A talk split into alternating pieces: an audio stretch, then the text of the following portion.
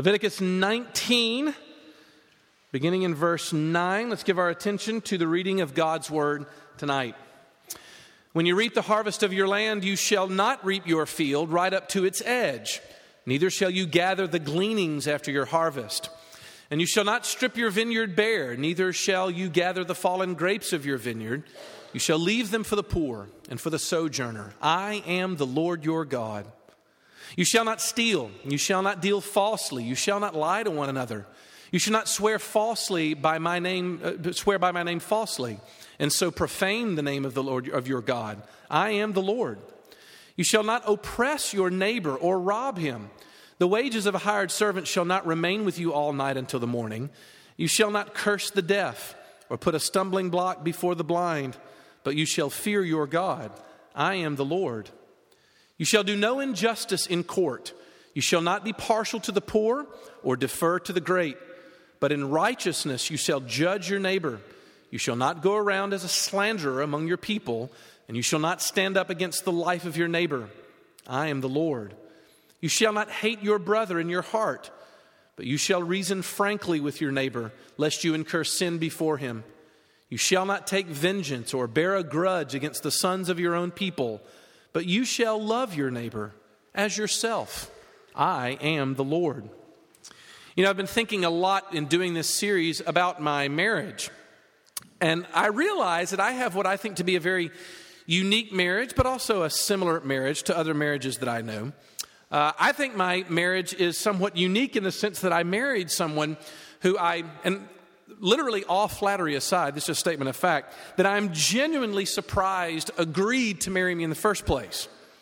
Um, but in some senses, our, our marriage is, is similar in that we've struggled in the same way in which any couple struggles to learn to get along and figure out what it means to love someone. And of all those things that I've discovered about that love, it's this love is always a burden. As non romantic as I'm sure that sounds, Love is always a burden because they ask things of you. The people that you love and who claim to love you back will always take something from you. Uh, and I've come to understand that, quite frankly, you don't have love without that. Uh, uh the idea of trying to love someone or be in a relationship with someone where there's no mutual sacrifice is a pipe dream. Um, we come to the point in the book of Leviticus where the action turns. Because prior to this time, God has been dealing with a people whom He has restored. He has granted unto them the visible manifestations in all of the sacrifices, in the priests, most specifically in the Day of Atonement that we talked about two weeks ago. He's established His love for His people. So from chapter 19 on, he begins to give them examples of how they can love him back. Does that make sense? In other words, he comes and says that I want you to return the love that I've shown to me back to me. And the word that he uses to describe that return love is the word holiness. Now, at that point, some of you just mentally checked out, and I want to stop you at that moment if I can. Because I recognize that that word is one of those religious words that tends to kind of be a bit of a downer. Uh, when we hear the word holiness, we oftentimes sort of immediately default to this idea of the medieval monk, you know, shrouded in a hood, perhaps. You know, he's been sitting in silence for a few days. He perhaps has a cat of nine tails that he's using to whip his back so that he can achieve this purity, this moral perfection. And for that reason, like any other burden that sort of gets thrown on our back, we want to try to get it off. and so we struggle as Christians with this idea of holiness. What does holiness mean? How do I deal with it? And so what we do is we begin to make excuses. We begin to do our best to try to get out from under some of these things. And in my opinion, you miss the richness that's here in the book of Leviticus for us. So, what I want to look at tonight, just for funsies, uh, is to see the three sort of kinds of ways in which people try to make excuses when they deal with this question of God's holiness and what He puts upon me. Three things.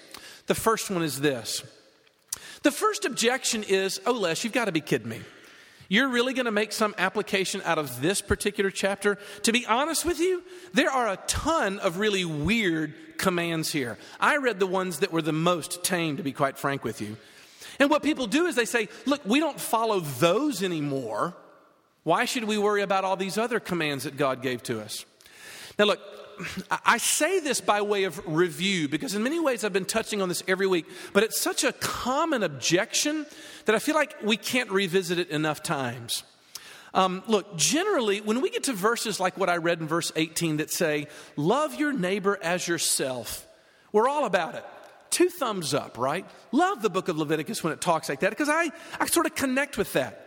But then in verse 19, you suddenly st- hear that you're not supposed to breed two different kinds of cattle together. and you suddenly are like, okay, I kind of liked verse 18. And then I got to verse 19 and I have no idea what to do with any of it. And for a lot of people, they leave the whole topic of Leviticus because of those things. Look, y'all, I simply want to pitch to you this that do, do, not write off the book of Leviticus just because you come to a command that looks weird. Because it's not as if Christian scholars that this is the first time we've ever thought of that. Oh, you're right, there's this weird thing about cattle. You know what? We should just ignore the whole thing. That's not the way we approach this because we've learned, hopefully, this semester to consider a handful of things. Let me do this by way of review, okay? First of all, we know for a fact that certain commands in the book of Leviticus get expressly reiterated in the New Testament, like love your neighbor as yourself. For that reason, we still keep those commands, we don't throw those out. Secondly, we realize that there are some particular commands that come to a culture that was um, more agrarian than ours. You know what I mean when I say agrarian? It was a, a farming based, sort of land based uh, type of culture. And so, therefore, some of those things were applied to only an agrarian culture. And so, therefore, we're not necessarily following the exact rule, but the principle that exists behind the rule. Hold that thought. We're going to come to a specific example of that in just a couple of minutes. Thirdly, we found that some of the commands are explicitly tied up in a sacrificial system, okay, of sacrificing and animals and altars and stuff like that, that Jesus expressly came to fulfill. And so, therefore, we don't follow those anymore either. Uh, fourth, we also see that some of these commands were sort of peculiar to Israel in terms of the witness they were supposed to give to the rest of the watching world. Uh, especially when it came to mixing certain things. You know, there's a command later on that you're not supposed to mix two different kinds of thread. So that if you're wearing tonight a poly cotton blend, you could very easily be unclean, right? But what God was saying was, is I want you to exemplify to the nations what it means to be set apart. What it means to be someone who's unlike the rest of the world, who is my own possession. But see, when Paul comes along in the New Testament, he says, look, these dividing walls that have separated you from those people are now actually gone. I actually want you to extend yourself into the lives of those people now. So we don't follow those either. Fifthly and finally, we find that some of the laws that are given were specifically tied to keeping the Jewish people out of some pagan religious practices. Some of you will notice that uh, there's some laws there in verse 28 about uh, getting tattoos on your body. That's not sort of a broad scale sort of condemnation of tattoos, even though, you know, you can have your differing opinions about whether those are a good idea or not. But they were tied up, as it says there, for the dead. And so, therefore, they were laws that pertain specifically to pagan worship. Now, look, again, those things are somewhat of review to you. I simply want you to be encouraged that when we come to commands that are unusual, we don't throw them out just because they seem weird we look and we consider what it is that God might have to say behind it. In other words, there's good reasons, y'all, that some commands are immediately applicable to us and some of them are not. Guess what you got to do? Brace yourself. You got to think about it. right? God forbid I should ever have to do that when it comes to the Bible, right? For some people, they lop off huge portions of wonderful truths in Scripture that come from us in Leviticus because they don't know how to understand the simple principles that are behind applying it. Okay, so that's the first excuse that people offer up. Well, you know, these other weird commands, why should we follow it? Second excuse is one that's a little more common. The second excuse goes like this like, look, you know, I'm trying my best, Les. I'm trying to be holy. I mean, when it comes down to it, I mean, I'm a fairly devout person. I mean, I'm certainly not as bad as the next guy, right? And this is where it comes to, this kind of comes to the main point of tonight's discussion. I want to try for a little bit in this second point to convince you that when we say the word holiness, we are not talking about some abstract sort of feeling of moral purity. Holiness kind of feels like to us this sort of attitude of properness, you know, where we're standing sort of very carefully. We're being very careful in the way that we say things. Maybe we speak very slowly. That's the holy person that we know, right? Look, y'all, the Bible's understanding of holiness is not simply an individual thing. And most of us think of it as being purely between me and my soul and God. Look, y'all, when you begin to all of a sudden unpack how Leviticus unpacks holiness, you're going to find that it has everything to do with your neighbor. Look, y'all, I don't want you thinking about holiness as it, as it exists somewhere in your mind or your heart or wherever you place it. Holiness in the book of Leviticus has everything to do with your neighbor. In the Hebrews 12 14, there's a very gripping passage. It says, Strive for peace with everyone and for the holiness without which no one will see the Lord. We won't see the Lord without this holiness. But notice how the writer of Hebrews qualifies it. It's talking about peace with everyone. In other words, he connects our struggle for holiness for how you get along with other people. Do You follow me on this? well, a lot of times when I talk to you, your struggle for holiness is wrapped up in your willpower that you can uh, dredge up to have a quiet time. Uh, the, the, resistance that you can sort of well up inside your soul so that you don't follow the way of the crowd and do what you know is morally correct. Okay, those are good things. Two thumbs up for those things are very important. But far more important is how you treat other people. Because when it comes to holiness, that's what God is looking at. And He gives us five things that we need to consider in this second point. The first thing He says is, I want you to be holy in your possessions. There's this little verse there in, in, verses 9 and 10 that talk about these gleanings. Okay, remember that we're talking about an agrarian society. And all it was saying was is that when you plow your field, don't go all the way to the edges, but I want you to leave a little bit of a rim around what you harvest so that poor people can come up and actually take it and feed themselves. Isn't that interesting? Now, granted, we don't live in an agrarian society, but you can see the principle behind it. God is looking and saying that I want you in your lifestyle to deliberately plan to serve the poor. In other words, I want there to be situations in which you create margins in your family, in your business, in your interactions with friends that are certain to leave something for the poor. This is the reason, by the way, why we have our mercy ministries that Whitney came up and announced to you to give you an opportunity to go and to carve out on the rims of your life a margin that exists purely for the poor. To begin the process of looking and seeing holiness be about the lives of other people. That's your possessions. Secondly, it also says that you're to be holy with your words. Look at verse 11 and 12. Verse 11 and 12 say that there are two places where honesty is absolutely paramount that is, in your business, and secondly, in the law courts. It says that we're not to steal or we're not to deal falsely. And he says, in other words, to love your neighbor, you have to tell the truth in all of your transactions. Truth has to be at the center of it all. And unfortunately, for many of you, you're just a little bit too young to realize how much temptation there's coming for you when you graduate from this place. Um, I'm old enough to, to have realized, even myself, even in my own vacation, that life presents you an almost unlimited ways to cheat. It just does, y'all. And it's all around us, and it's absolutely destructive. I hope that some, let me see if I can give an example of this. I hope that some of you accounting majors realize that the latest problem we've had in our uh, uh, um, economy with the whole housing bubble, you do realize that was 100% an honesty thing. the housing bubble and the real estate crisis, and you, you don't have to have an economics master's to get this.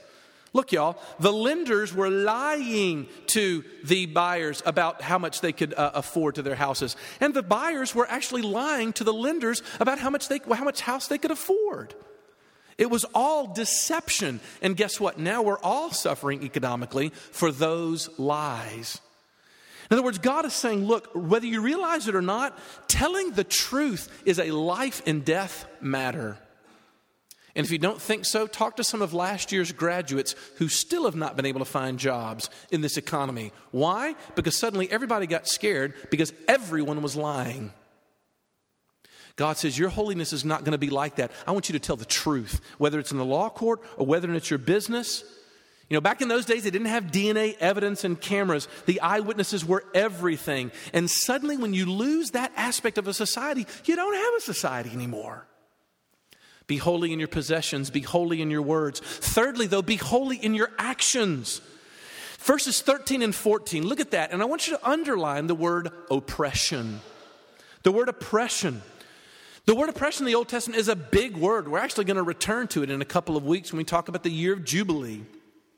The word oppression is simply nothing more than not giving the appropriate amount of wage for the appropriate amount of work. In other words, in that society, there was this thing called day workers. There were people that sort of hung around businesses and would stand around uh, so that they could get hired for the day.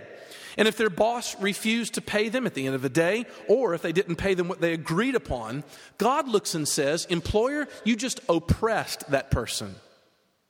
And you know what? You ought not do it. That's not the way we work. We give someone their wages. You know what this means? It means that God says, I have a heart for socially vulnerable people.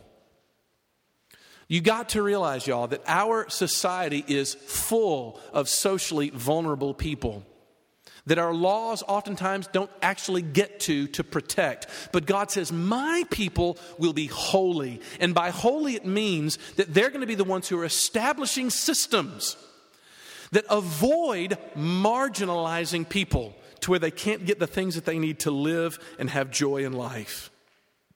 My people aren't going to do that. Look, y'all, oppression ends up being the thing that you did if you didn't honor your word. Look, I know this feels very distant for a lot of people. Uh, to look at. But you know, in, in verse 14, it talks about cursing the deaf even though they can't hear, or actually putting a stumbling block in front of a blind person even when they can't see. Do you know what God is saying there? In that command, he's saying, Look, I want you to be the same person in your private life as you are in your public life. You know, if a person is deaf and you curse them, they can't hear. But guess what? I know what you actually intended to do. And God says, I don't want you to do that. A blind person can't see the stumbling block that you put in front of them for them to trip over. But I don't want you to be that way. I want you to be the kind of person who is the same on the inside as you are on the outside. It's integrity.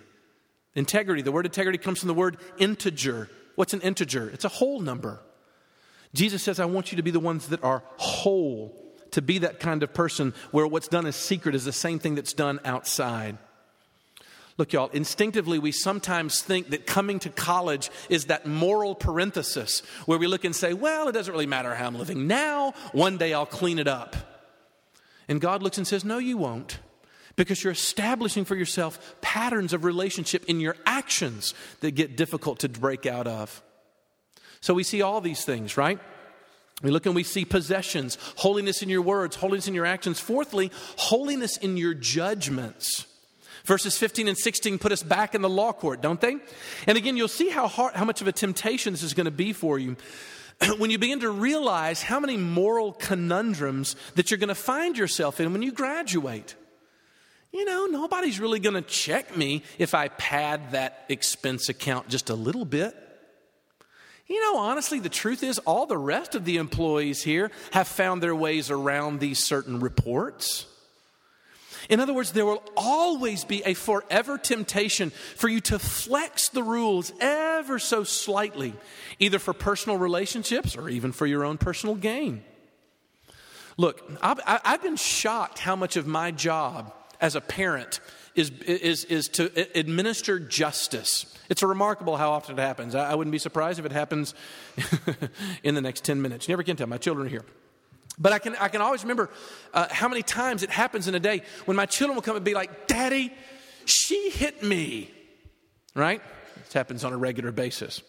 And of course, the other person says exactly what you'd expect them to say after that, which is what? She hit me first. And suddenly you find yourself, as a parent, having to mete out justice. Why? Look, y'all, there's something instinctive in the heart of a person that wants to say, it's just not fair. And what I get nervous about is that during your time in your four years here at Ole Miss, you're going to somehow be fooled that the world outside of this place is fair. And you know what? It's not. And for the person who makes the daily decisions to say, I am not going to do something that will keep justice and fairness from coming to any quarter of God's image as it comes to Him in humanity, that would bring injustice in their life. I'm not going to do that. God says that's how my people will be marked out by a sense of ju- proper justice. Finally, and fifthly, he looks and says, as if that wasn't enough, that every bit of this has to come from your heart. In other words, he looks and says, when there is something between you and another person, this is what the verse says there at the end, I want you to go and talk to that person and work it out. That's what verse 16 is all about. And verse 17, don't hate your brother in your heart, but f- reason frankly with your neighbor. Don't you love that? The book of Leviticus, God is coming and telling your people, say, look, I don't want there to be a bunch of animosity between you and your neighbor. You go work it out with them and get that bad attitude inside of your heart out. Deal with these things. In other words, the Bible is saying that you need to learn to deal honestly with people. Stop talking about them behind their backs. Say it to their face, for goodness sakes. This is what holiness is. You know, a lot of times you'll find yourself uh, uh, amazed to really consider what God is asking of his people. If you really look at it, what is he saying? Holiness, basically, when you're dealing with your neighbor, is number one, to share, number two, to tell the truth, number three, to help the weak, number four, to be fair, and number five, to talk it out. I love this thought that holiness could be articulated probably by my five year old in the back of the room right now. Things which, from the very earliest of ages, we understand, and yet the older that we get, strange how gray the black and white gets, doesn't it? Look, y'all, when God looks and talks about holiness, He says, I'm talking about how you deal with your neighbor. And so look at those five things and see whether or not my life is marked by holiness. Which brings me to the last question. Because to be honest with you, the last excuse in many ways is the one that really gets on you. Because my guess is if you're anything like me, you're not terribly comforted now. I won't lie to you. Those five things are heavy. They're a big deal. And honestly, you're not, you're not paying attention if you're not looking at least somewhere in that and saying, ooh, that makes me a little uncomfortable. Look, and so what we end up doing is we start asking questions of distraction. And we oftentimes will say the third excuse, which is this Yeah, but who is my neighbor? I mean, you know, we're supposed to love our neighbor. Yeah, but who is that? You know, I don't really know who that person is. Ah, that's a very familiar question, isn't it? Look, every commentator that I read said that the parable of the, of the Good Samaritan is the New Testament complement to this passage. In other words, if you want to understand what Leviticus 19 is saying here, go look at this wonderful story about a religious scholar who came to Jesus in Luke chapter 10. And he said to Jesus, You know, I just kind of want to understand exactly what God requires of me. In other words, what are the greatest commandments? And Jesus looks and says, It's very simple. You love the Lord your God with all your heart, soul, mind, and strength, and love your, na- love your neighbor as yourself. All of the law and the prophets hang on these two things. And the religious person suddenly begins to feel a weight of that. And so he says to himself, Well, and who is my neighbor? You hear the excuse? And suddenly Jesus tells a very interesting story about a Jewish person, someone from this religious ruler's own ethnicity, who was robbed and beaten and left beside the road for dead. Meanwhile, his own people come and pass by him. Two religious leaders, talk about an implicating story. Two religious leaders pass the guy by and don't lift a finger to help him. But then all of a sudden, you know who comes along at the end? A Samaritan. Now, this may not sound like much to you, but a Samaritan to a Jewish person was one of those people. You know, we don't mix with them people, right? Those are people that we stay away from. They're half breeds. They're not honestly, don't worship on the same mountain we do. There was tons of conflict between the two. And guess what? He's the one that stops and helps the person. It's a powerful story that I think says at least two things to us. And I'll finish with these thoughts. The first thing it says to us is Jesus looks and says, I want you to know that whatever law that you read back in Leviticus is nothing compared to what I'm bringing. I'll be honest with you, I'd rather live under Leviticus 19 than what Jesus is saying in that parable. Because you know what he's saying. He's looking to basically saying, look, you are not allowed to simply help people who are like you. You need to go and extend yourself in the life of people that actually are different from you. And actually, people that formerly you didn't really like that much. Secondly, I also want you to give in that sense to people who don't even deserve it. Jonathan Edwards said that we absolutely have to do this. You know, there's one that sense in which if we waited, we think about if uh, Jonathan Edwards said one time that if um, if God had waited to give his salvation to those who deserved it, he wouldn't have made the trip to come and die for our sins. And then finally, he looks and says, I want you to learn to give to other people until it burdens you. We talk about all this bearing one another's burdens, and we look and say to ourselves, well, you know, when I get more comfortable in life, then I'll go and bear others' burdens. But you see, if you're comfortable while you're doing it, it's not a burden. Jesus is coming and looking and saying, I'm calling my people to inconvenience themselves, like a lot, for the sake of their neighbor, for the sake of the person whom they actually, right now, might even tell you that they don't like to extend themselves into the life of that other person. Whew. I'll be honest with you, when I'm reading Leviticus, I feel like I'm a little behind. when I read Jesus, I feel like I'm cut off at the knees. But there's one little hint in that story to how I think that we find the real power to holiness. In many ways, this is kind of the this is the big point. Because did you notice how that story got set up? Remember, Jesus is talking to a Jewish person and in the story that he tells, he puts a Jewish person uh, uh, beaten up by the side of the road. Think of it if Jesus had put it in the other way around. What if Jesus had said, you know, once upon a time there was a Samaritan laying on the side of the road who had gotten beaten up, and all these Jews walked past him and they just ignored him, and you should have done better, and so you need to be nice to Samaritans. Let's pray. It would have been a very different story. But you notice what Jesus does? And it's a very subtle, but I think extremely powerful twist. He says, I'll tell you who I'm going to put in the side of the road is the Jewish person. In other words, he wants for this religious leader who's asking this question about who is my neighbor to say, look, the only way in which you're going to love people the way in which that Samaritan in my little story will is if you understand that you are on the side of the road in a ditch. That the only way in which you're going to survive this life is if someone comes along who you formerly either did not know or, dare we say, was your enemy, extends themselves into your life purely by grace. You see what he's saying to the, to, to the religious leader? He's saying, because until you begin to see God as being in the same place as the Samaritan, You'll never be holy. Look, there's a lot of reactions that I get whenever we talk about the topic of holiness in RUF. For some people, it's sort of a little bit of a, of a panic. You're right. Need to work a little bit harder this week. For others of us, we give up. We look and say, you know what? I've been trying this for years. I'm done with this. And you leave Christianity never to come back. Can I just beg you not to do either of those things tonight? Instead, what I want you to look into is to the thing that God says over and over again.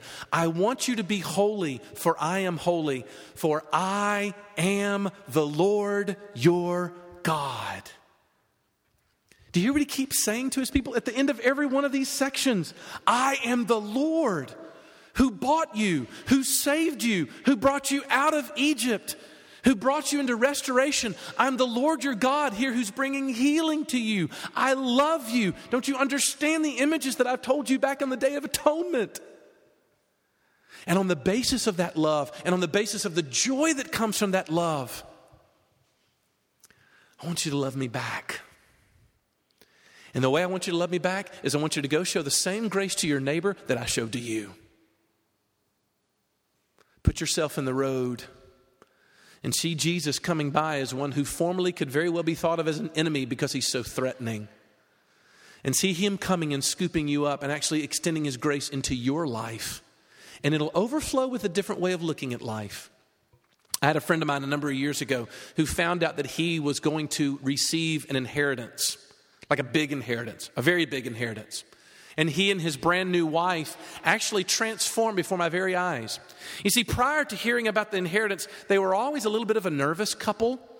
Uh, always constantly uh, uh, going up and down with uh, uh, decisions to make about each other and about the future and about how they were going to afford this. Was his job going to be able to cover this?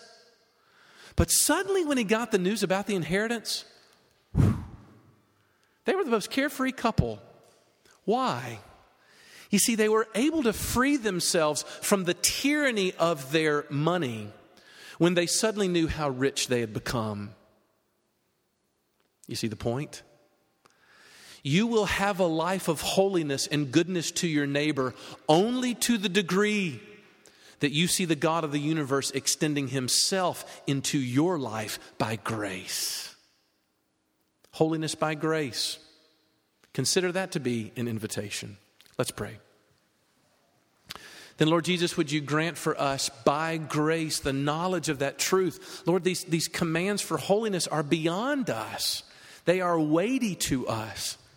And Lord Jesus, what you asked of us about loving our neighbor seems even more remote.